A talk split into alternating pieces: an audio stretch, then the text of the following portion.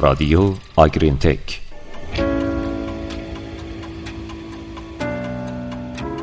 سلام و تسلیت به مناسبت شهادت حضرت فاطمه بزرگبانوی دو عالم سلام در این پادکست درباره تغییرات در جایگاه برای حفظ رشد گوساله ها در زمستان صحبت می کنیم.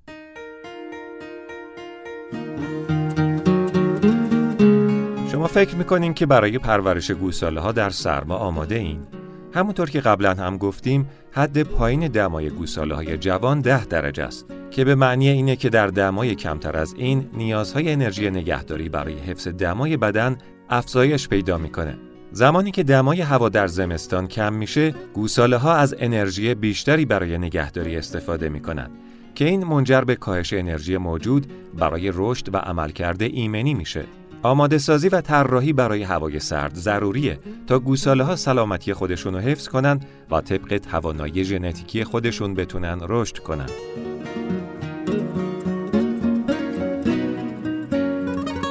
چندین روش مدیریتی وجود داره که با جایگاه مرتبطه و می‌تونه اثرات تنش سرمایی بر گوساله ها رو حداقل کنه.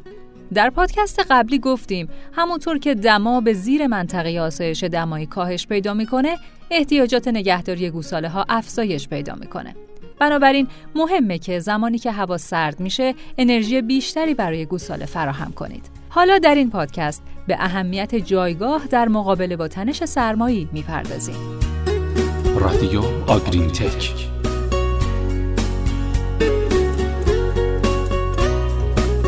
علاوه بر مدیریت تغذیه‌ای گوساله های جوان، مدیریت مناسب جایگاه در هوای سرد خیلی مهمه.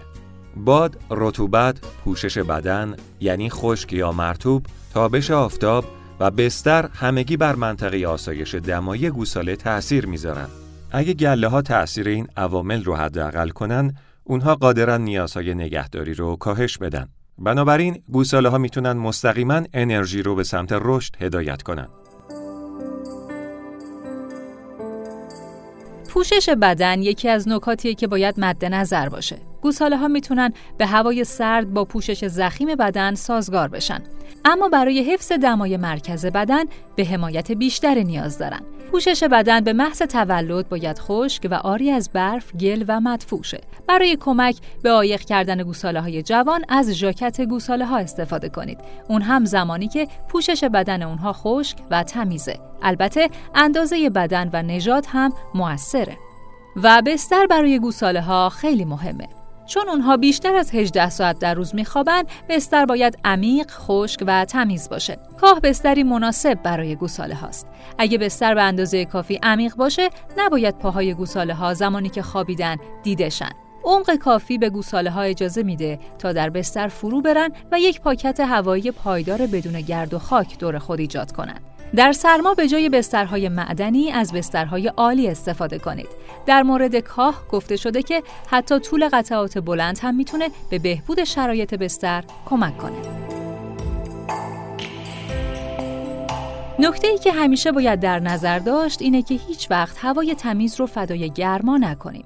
متاسفانه در بسیاری از گوساله‌دانی ها به دلیل بستن پنجره ها و خاموش بودن هواکش ها مواد آلاینده تجمع می کنند که باعث ایجاد هوای کثیف و بوی بد در جایگاه میشه. این هوای آلوده نه تنها برای کارگرهای گوسالهدان مشکل سازه بلکه باعث مشکلات سلامتی برای گوساله ها هم میشه که از اون جمله میشه به ناراحتی های تنفسی اشاره کرد. در واقع تهویه باید هوای آلوده رو به خارج هدایت و هوای تازه رو در جایگاه بدون ایجاد گرد و خاک منتشر کنه.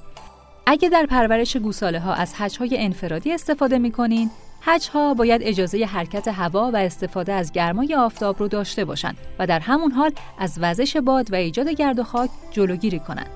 های گوساله رو برای تضمین اینکه باد به داخل حج نمیاد جابجا کنید.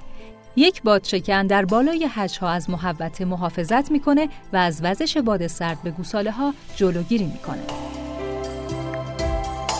صدای رادیو آگرینتک به طور کلی دو موضوع اصلیه که برای مقابله با تنش سرمایی در گوساله های شیری باید بررسی بشه. اول مطمئن شید که گوساله ها تغذیه کافی برای تأمین احتیاجات نگهداری و رشد رو دارن. و دوم مطمئن شید که شرایط جایگاه از طریق گرد و غبار و بستر خیس باعث افزایش احتیاجات نگهداری اونها نمیشه. همونطور که می‌دونیم محققان زیادی نشون دادن که به ازای هر پوند افزایش در وزن روزانه در دوره قبل از شیرگیری افزایشی حدود 1550 پوند در اولین شیردهی رخ میده. بنابراین سلامت و رشد گوساله خودتون رو با گرم نگه داشتن اونها در زمستان حفظ کنید. چرا که افزایش یا حفظ رشد گوساله ها در زمستان می‌تونه منجر به افزایش عملکرد گله در آینده بشه. ممنون از همراهیتون با پادکست این هفته آگرین تک. هفته بعد با ادامه این مبحث ما رو دنبال کنید. تا شنبه بعد خدا یار و نگهدارتون.